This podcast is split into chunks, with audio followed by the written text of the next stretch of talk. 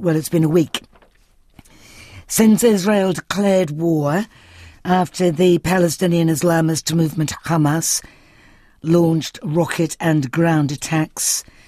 Hamas may be the target of Israel's assault, but the Gaza Strip is densely populated and all 2.3 inhabitants now find themselves in the line of fire and in a state of siege because water and power and food have been cut off by Israel in response to Hamas's brutal killing of hundreds, including young people at a rave and taking maybe a hundred hostages. Now, Israel has told the population of Gaza Strip to move south. That's over a million Palestinians to evacuate from the north within 24 hours for their safety. A ground invasion is anticipated. This is described as an existential crisis for Israel, an impossible situation, um, and it is said that this will change everything. Uh, just a few minutes ago, I spoke to Robin Wright, who is a long-time writer for The New Yorker, covering the Middle East. As a journalist, she's reported from more than a hundred countries. She's a fellow at the Brookings Institution and the Carnegie Endowment for International Peace. She's the author of several books, including Rock the Casbah, Rage and Rebellion Across the Islamic World. I asked her if she thought that the Hamas attack was, in effect, a suicide mission. Hamas, since it was formed in 1988, has made clear its ultimate goal was the destruction of Israel, the obliteration of the Jewish state, and that it was committed to armed resistance. Hamas, the formal name, is the Islamic Resistant Movement, and that really reflects its goal and its ideology. So I ask you again was Hamas on a suicide mission in its attacks? It knew that Israel would respond. Hamas has engaged in, with Israel several times in recent years, and it knows that every time it is going to lose in the absolute military conflict.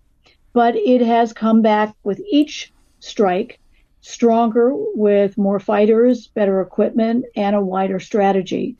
So yes, his his Hamas knew that it was not going to win against Israel, but in some ways it will believe that it has achieved some of its immediate or short term goals in terrifying the Israeli public, killing Israelis, uh, and intimidating what was considered for decades the most invincible country in the Middle East. At huge cost to itself, Israel is bent on eradicating Hamas. Do you think that's possible?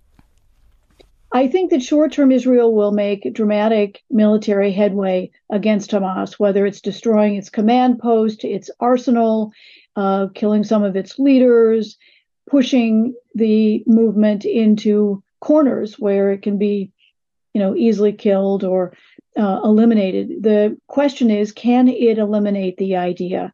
And the problem is that Palestinians are deeply frustrated by the lack of a peace process uh, the kind of cordon that makes it difficult for them to get jobs, have viable economic lives, a sense of opportunity, education, and so forth.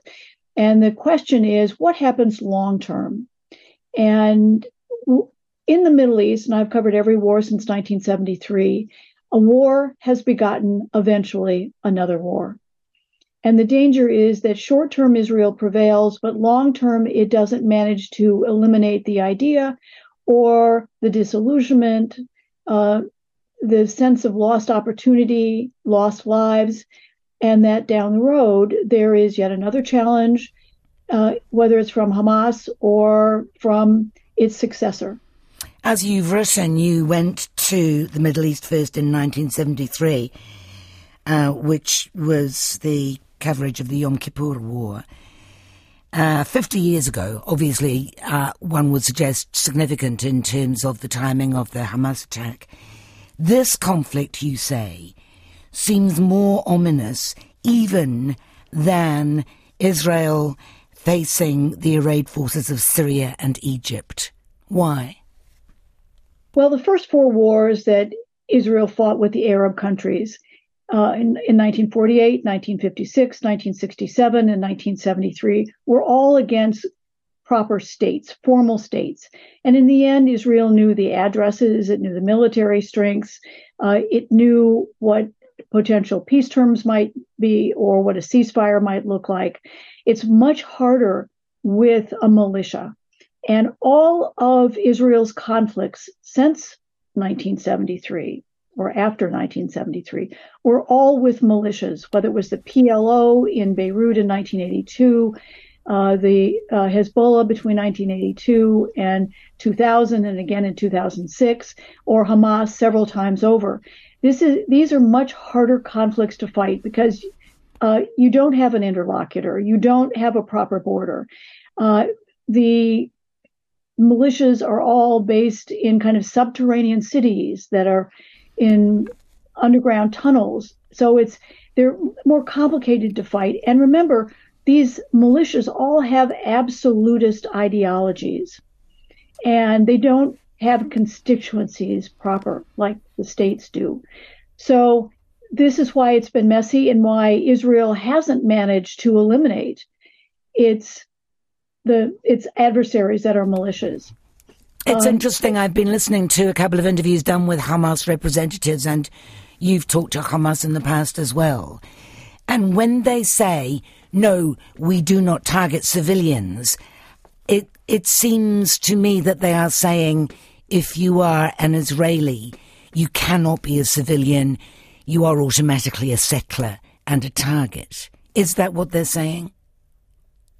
Hamas has made clear it, it looks at all Israel, Israelis as supporters of the Israeli state, and and they are targets. And it's made clear in its atrocities uh, in the last week how far it's willing to go in killing babies and women and families and uh, burning them to death. I mean, it's just staggering. The, what many Israelis believe is the largest set of atrocities since the Holocaust during World War II. And consequently, Israel is killing women and babies indiscriminately as well. Well, you're saying that. I, you know, we don't know what the death toll is or who who is dying in the Gaza Strip. Uh, we will probably have an accounting of it down the road. The danger always is that there is collateral damage or unintended consequences in wars. I've covered every war, revolution, and uprising in the Middle East from all sides uh, since 1973, a half century of them. And in all of them, there have been civilian deaths. That's the tragedy of war. Uh, that's the American experience in Iraq and Afghanistan, too. You know, you. Uh, as an American, it breaks my heart when I think about the the civilians that have died at the hands of American arms and fight and, and military. When I asked you whether Hamas was on a suicide mission here, I'm also wondering whether by I don't know, luring Israel into this massive bombardment of Gaza, it was hoping to make Israel a villain finally in the eyes of the world, and whether that will be succeeding. Well, remember, there is deep di- division around the world on the, this war, as there is on the Ukraine war. Of course. Uh, and so you can't speak about one version, but it's clear that Hamas is trying to lure the Israelis in because it thinks that once they're inside Gaza, whether it's through these IEDs, these explosive devices put on roads, or the mere fact that Israeli troops are surrounded by Palestinians, uh, that they become targets. And this could be very deadly on the Israeli side as well once they cross that border. Remember, Israel has already left Gaza once because it wasn't manageable. It left its occupation in Lebanon between 1982 and 2000 because it knew that it couldn't win militarily against Hezbollah, that the costs were too high, that Israelis were becoming tired, exhausted by the length of the war and the prospect that this was going to be, you know, a forever war. So yes, Hamas is clearly trying to lure the Israelis in and target them once they get there.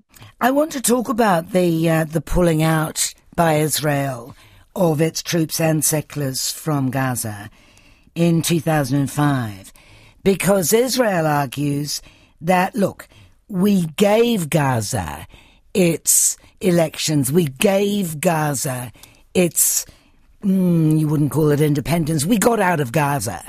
And look what they did. They voted in Hamas and things went from bad to worse. What's your take on that?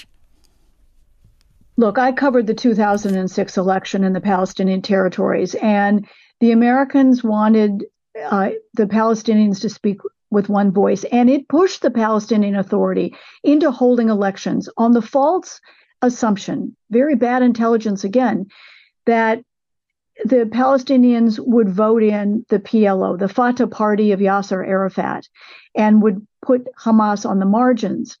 And having covered that war, it was very clear that Palestinians at that point were tired of the corruption, the nepotism, the mismanagement by Yasser Arafat's Fatah party. And so they voted in Hamas. It got the largest number of seats in parliament. And so, again, when you look at the Israeli calculation, the American calculation, this was all a precursor, the Americans and the Israelis thought, to making a formal peace between the Palestinians and Israel. And of course, it backfired. It's, it's terrible calculation in that it brought Hamas first to political power and then Hamas in Gaza wrested control of the territory away from the leadership in the West Bank. And now they are very separate entities with very separate identities and no common agenda when it comes to dealing with Israel. Would it have been possible? I mean, I know this is a game of what if, what if, what if. You know, we could go back to the Balfour Declaration, for heaven's sake. But what if, um, when Hamas won that election, Israel had said, okay, let's deal with this. Instead, there was a blockade, and hence the description of Gaza being an open air prison camp. Uh, Israel still con- controlled the water supply, the so on and so forth. Hamas could legitimately claim that it was still being ruled by Israel. Israel hadn't got out. What if Israel had taken a different approach? Is that possible? Looking back on it now, I don't think so because at that point the Palestinians were split completely. And there was no sense of how you move forward because there were no longer just two parties to the peace process, there were suddenly three. And when the Palestinians didn't speak with one voice, Israel wasn't about to trust either side to broker on behalf of the other, knowing that it would only be rejected or become a target, whether politically or militarily. Uh, so, you know, there are all kinds, as you said, of hypotheticals, but it's been clear that, you know, the gross miscalculations that have played out now for more than 20 years, 30 years, 40 years in how the next step would unfold. Uh, you know, there are lessons in this for what happens next uh, on in this war, and and we all wish that something different had happened, but it's very hard to see, given the events that have happened, how it might have been different. Well, well, from this point on, if one were to learn from history, what would happen?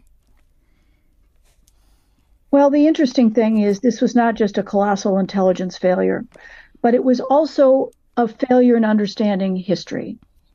Israel occupied parts of Lebanon from 1982 to 2000, and it was it withdrew in 2000 unilaterally for the first time with no nothing in exchange from Hezbollah or from the Lebanese state. And the danger is this happens again. Yes, Israel will prevail short term militarily, but what happens long term? Militarily, politically, uh, the danger is you see a more divided Middle East today than you saw even a week ago. You know, thousands of people have turned out in Arab capitals. The Palestinian issue, which has been on the back burner now for many, many years, almost a, a residual, you know, from past wars, for, forgotten by everyone else as the focus was on diplomacy, for example, between Israel and Saudi Arabia. That uh, that you know nobody paid attention for a long time, and now they are because of this. and Hamas could say that's a win. Yes, exactly. That it's a propaganda win. So when we talk about what is winning in this war, it's not even clear because I think Israel and Hamas have very different objectives. Israel wants to destroy Hamas, but Hamas wants, you know, it's it's playing a longer game.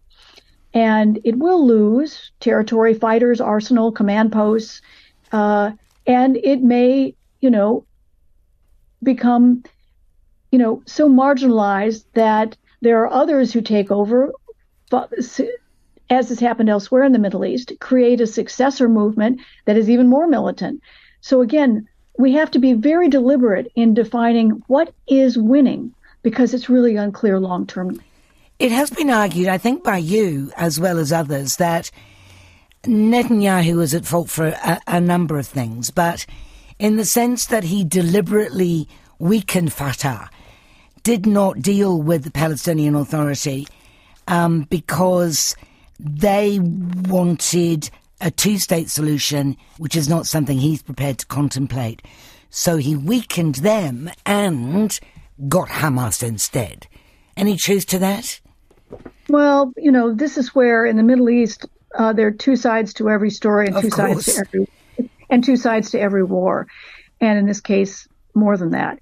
Uh, I think that um, it, Prime Minister Netanyahu, uh, who led a, a, polarized society in the run up to this war, did didn't want to engage robustly with the Palestinians, but the Palestinians weren't so keen on compromising with Netanyahu on issues like the settlements in the West Bank and why would they? Sides, com- why, sorry to interrupt, but why would they compromise on the settlements in the West Bank? They're illegal.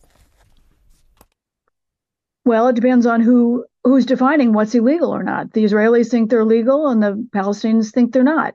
So, uh, again, I'm not going to take sides in this conflict. This is not, you know, my war. But as an analyst of the situation, neither side was willing to take the big steps. Who made it more difficult for the other can be debated. Um, but, you know, the Prime Minister Netanyahu will face this war as, I think, the biggest part of his legacy. Can I just talk about those West Bank settlements? Because arguably they're a major contribution to the conflict. Are, are you saying they're not illegal? I'm not going to take a stand on this. As I said to you, different parties have different interpretations of the state of those settlements and outposts. There are two different kinds of um, Israeli communities that have moved into the West Bank. Please don't push me on that.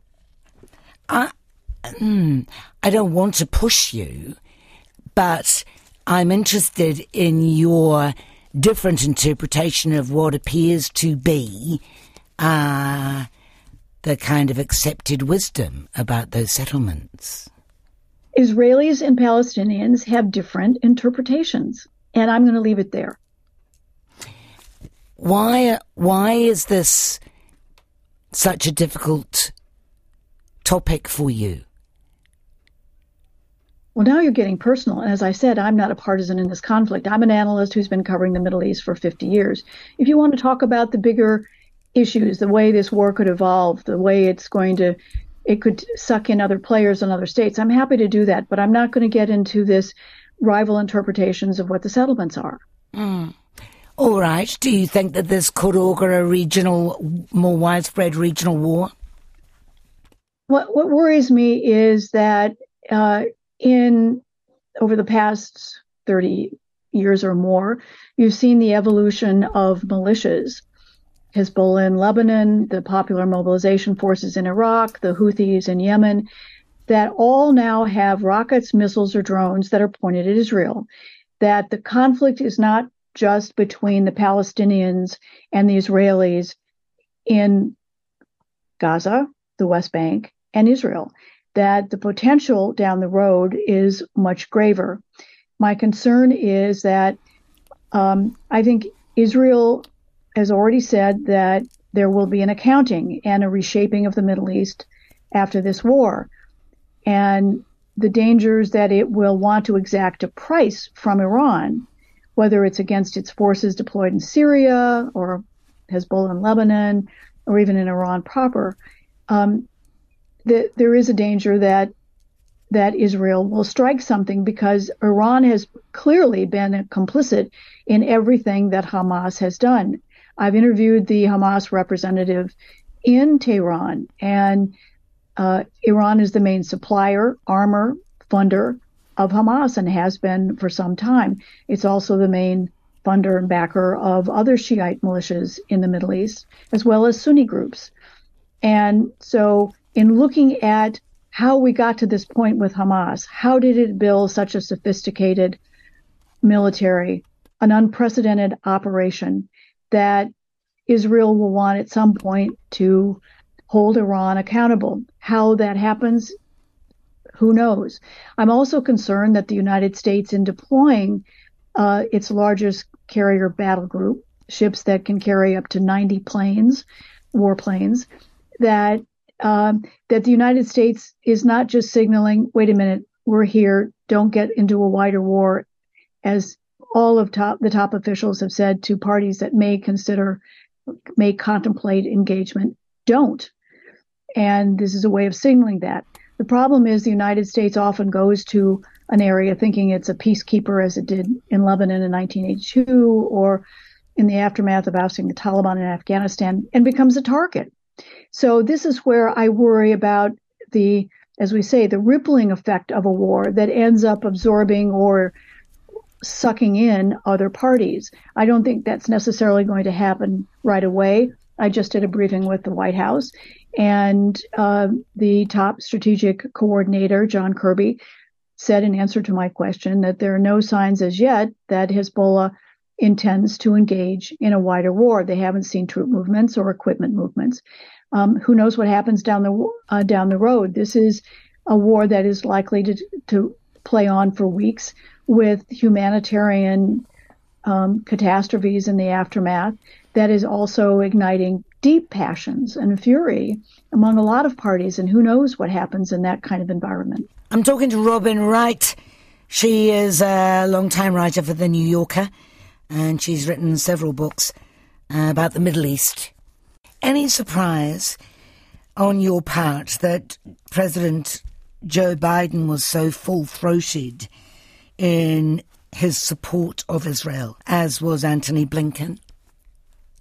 Uh, no surprise at all. The President Biden has long-standing relations with Israel. When he was head of the Senate Foreign Relations Committee, when he was vice president, he's been there many times, knows all of the major players, and feels deeply about this. Uh, Tony Blinken, as well, he used to be the, the staff coordinator for Biden in the Senate. Uh, long been, you know, uh, they've long shared their political views and their ideas about diplomacy.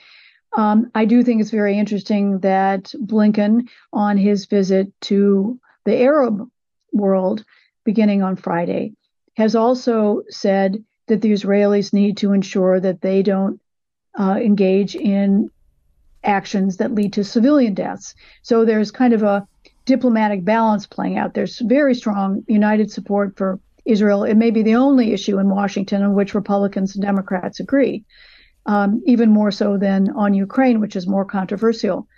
Uh, but there's also the challenge of how do you get Arab states to communicate with Hamas, whether it's on the release of hostages or the de escalation? Uh, how do you get the Arab states to deal with the Iranian uh, government to say, please ensure that uh, Hezbollah doesn't engage in this war. There's a lot of really delicate and difficult diplomacy taking place in, in the background of this war right now. The, when it when as an afterthought they say yes, Israel's got to be careful not to involve civilians and cause civilian deaths in this. Those are weasel words, aren't they? Because and you don't have to be taking sides to observe that Israel's bombardment of Gaza as a consequence of the density of the population, is going to cause civilian deaths, and Israel knows that. I think everyone knows that the dangers of war usually involve collateral damage and civilian deaths, and that's the tragedy of war. but I think you're going way too far in using language like that. Um, and I personally find it offensive. Diplomacy is about compromise. And which you know, which language? I'm sorry. Which language did you find offensive? I don't even want to repeat the word. Um, I, you know, this is a very difficult uh, a challenge right now for everybody.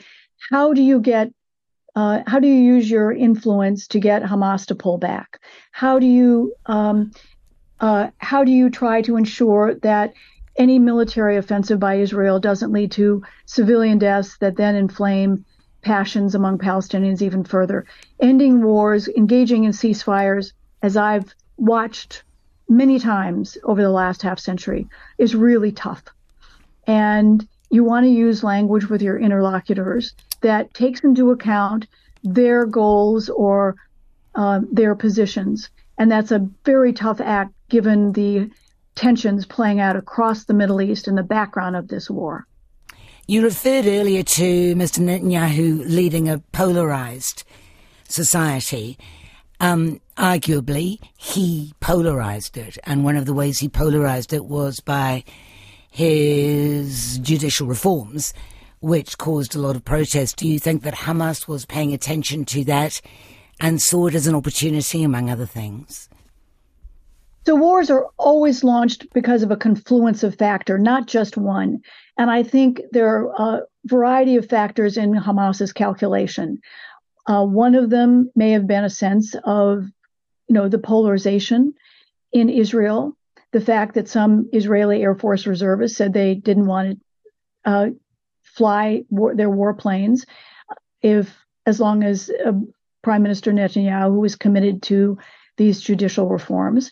Uh, I think there were other factors, including Saudi Arabia and Israel negotiating an eventual, and I think this was going to play out much longer term than anyone, you know, thought, as, as said in the last few days. Um, you know, some kind of rapprochement. Saudi Arabia being the most important voice in the Middle East at, on the Palestinian issue because it's the guardians of Islam's holy place. It is an oil rich kingdom that funds a lot of um, the poorer societies or governments in the region. I think a third factor was the kind of militant language used by uh, an Israeli cabinet minister about what they were going to do in in building a, uh, a Jewish site near the Al Aqsa Mosque on the Temple Mount, which is the third holiest site in Islam.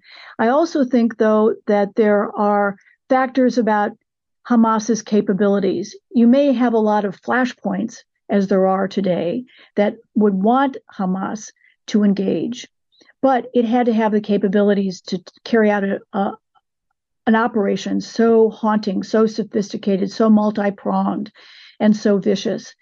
And so I think all of these factors came together. Now we're now seeing literally the footage that's been available from satellite and propaganda arms of Hezbollah that shows how long they've been practicing for this. You can see them, you know, taking practicing taking hostages and using paragliders. This information has all been out there for more than a year and a half. Uh, so, again, I, I don't want to blame one factor. I think there were a lot that that led to this intersection of cause and capability. Do you think that Israel genuinely thought that Hamas had given up its attacks and that was why they put Gaza on the back burner? No, I think there's a, another factor that was playing out as well, and that was the shift in Israeli and U.S. intelligence had gone to the West Bank, where there were growing tensions, growing protests, and that the sense of an explosion was that it could play out in the West Bank, and people just didn't pay attention to what was going on in, in Gaza. But there's never any question. Israel has always believed that Hamas was an ongoing threat, that there was always the potential. Remember, this has happened before. Hamas has fired rockets uh, into Israel, targeting civilian and military and government sites. Uh, but the the kind of formula of wars in the past is that Hamas would fire rockets for days or, you know, a couple of weeks and or longer, and Israel would launch airstrikes against Hamas, and then after a period of time, Qatar and Egypt would get involved in orchestrating a temporary ceasefire. But everybody knew it was only temporary. Do you think that Hamas is using the Palestinians in Gaza as human shields? Yeah. Would you regard. Absolutely. Yeah? Absolutely. I mean, Hamas has far more support than in the early days of its formation in the late 1980s. But there are 2.2 million Palestinians in Gaza, and Hamas is believed to have somewhere around 20,000 fighters. Some of them may be part time. You know, they have to earn a living, and Hamas doesn't have a huge military payroll. So uh, I think there are many Palestinians that just wanted to get on with life, that were frustrated by the Hamas ineptness in governing, uh, dealing with economic mismanagement, and so forth. They've also been disillusioned with Fatah, the the party of Yasser Arafat that runs the Palestinian Authority.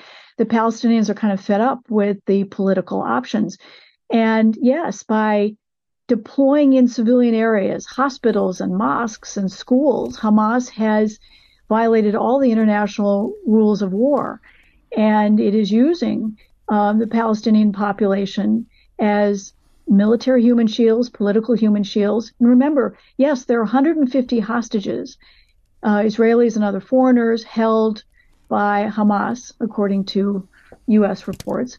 But the Palestinian population is also being held hostage by Hamas. Right now, is it possible to be pro Palestinian without being pro Hamas? Oh, absolutely. How? Think... How do we do? How does the world do that?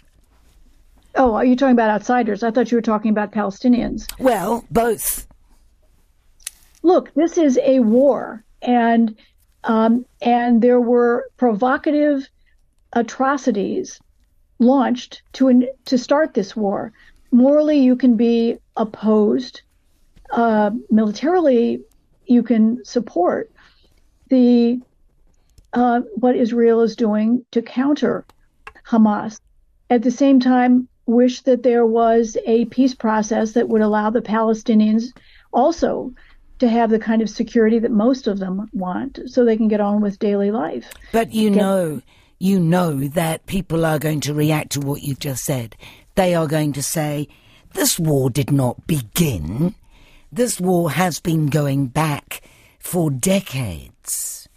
I'm sorry, but you know, you're putting words in my mouth. I have not. I didn't put any words in your mouth. You said I'm going to be perceived as something. I believe in a two state solution and that both societies should live in peace. And I wish that diplomatically there had been more progress over the many peace efforts um, by the United States, the West, and others to make progress. Could I don't want just, to be combative. could we could we just stop for a moment, I put no words into your mouth. I am suggesting that when you said this was a war, that the war has never ended and it's gone on for decades. This is just another episode. And people will say that both Israel and the Palestinians and the Arab world have all been complicit in the war that's been going on for decades. I'm putting no words in your mouth. I'm putting that as a proposition to you. I don't know. I feel like we're in a war just between the two of us. Yeah, I mean, exactly. So let's settle down and talk about it. Well, I don't. I just don't want. I, I don't take sides in conflict. I'm I not asking them. you to take a side. I'm just asking you to to explain how this happened. And in order to explain how this happened, as we've been speaking for the last half hour, we've we've gone back and we've got back. We've gone back to 2005.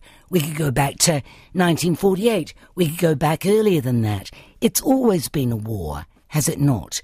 This is just an episode in it. The conflict between Israel and the Arab world has played out in multiple wars in multiple confrontations, in multiple, you know, acts of diplomacy, uh, you know, this is a hard one to solve. And I think, you know, everybody's made mistakes in trying to figure out how to get there. And, you know, to me, it's a tragedy. I, it's just a tragedy. This is the single most volatile or consistently volatile region in the world and has been since 1948. And it's played out on multiple fronts in multiple kinds of wars. And I do not see in the near term how there is any resolution to the immediate crisis between Israel and the Palestinians, nor between the Arabs and the Israelis, nor between those who back any of the sides in this conflict. I know. I know. It's so depressing, right? Don't you you've been covering it for so long. Do you not do you not feel terribly terribly depressed by it? Yes, but I've covered wars all my life and you know, I was in Afghanistan shortly before the U.S. withdrew, and I, you know, you knew that the United States couldn't prevail against a ragtag military, um, that it was poorly trained. Some of its troops didn't have proper shoes. You know, it's um, wars with militias, wars with absolutist ide- ideologies are very hard to fight, and you can tactically make progress in eliminating pockets. But again, fighting an idea is really, really hard. Here's the what if. What no, if, what if. Here's, no, here, no, no. here's, here's a, a what if suggestion, which you may dislike intensely. What if um, Israel's homeland had been created somewhere else? The Jewish homeland had been put somewhere else. I'm not going to take that bait. I'm, you know, um, history is what it is, unfortunately. and there's no changing the past. There's no changing the past. No matter what is done. No, I mean, well, how can you change the past? It, these are all facts. These are things that happened. You know, um, my father was a commander, one of the one of the commanders that liberated the first um, American liberated concentra- concentration camp in World War II. And you know, you you think about how did World War II and the Holocaust contribute to what's happening today? Yes, you can go back a long way. Um, it's terrible the anti-Semitism in the world today. Uh, all these years, all these decades, um, in some cases, all these centuries later, uh, you know. But th- today, you can't change the past, and there's no use wasting time dealing with hypotheticals. Just, just to be clear, and I asked you a little earlier whether it's possible to be pro Palestinian without being pro Hamas. One can be critical of Israel without being anti Semitic, correct? Look, people around the world have different opinions. I'm not going to speak for everybody around the world. No, um, no, no. I'm just, I'm just asking you because some people believe that in order, in order to support Israel in this time, in particular, one must give Israel complete support. Otherwise, you're being anti Semitic. What do you think about that proposition? I think there's a diversity of opinion. I believe Israel has every right to strike against Hamas, uh, given you know what the just awful, unfathomable acts of violence that have been carried out. Um, but that doesn't mean that that the Palestinians don't want to live in peace. Uh, you know, I, I, again, I don't know how how this plays out politically afterwards. I know how it may play out militarily. What I, the logarithm of traditional wars in the Middle East is shifting. And it's also intersecting with a lot of problems around the world, whether it's the deep polarization. I live in Washington, D.C., and trust me, it may be the most polarized uh, country in, in the West. Um, it comes amid the traditional rules of warfare being ignored when international institutions are either flailing or failing or don't have the the leverage they've had in the past that the principles of supporting human rights in all around the world are not being supported enough.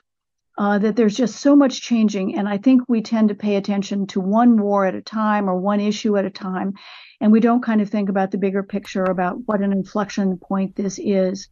Um, for a lot of places, and the broader principles that have governed the world uh, since 1945, and and so I despair over the immediate war, and I despair over how the uncertainty in the Middle East plays into the turmoil around the world. And again, the rippling, unintended consequences of a war in one place and the fallout implications it has everywhere.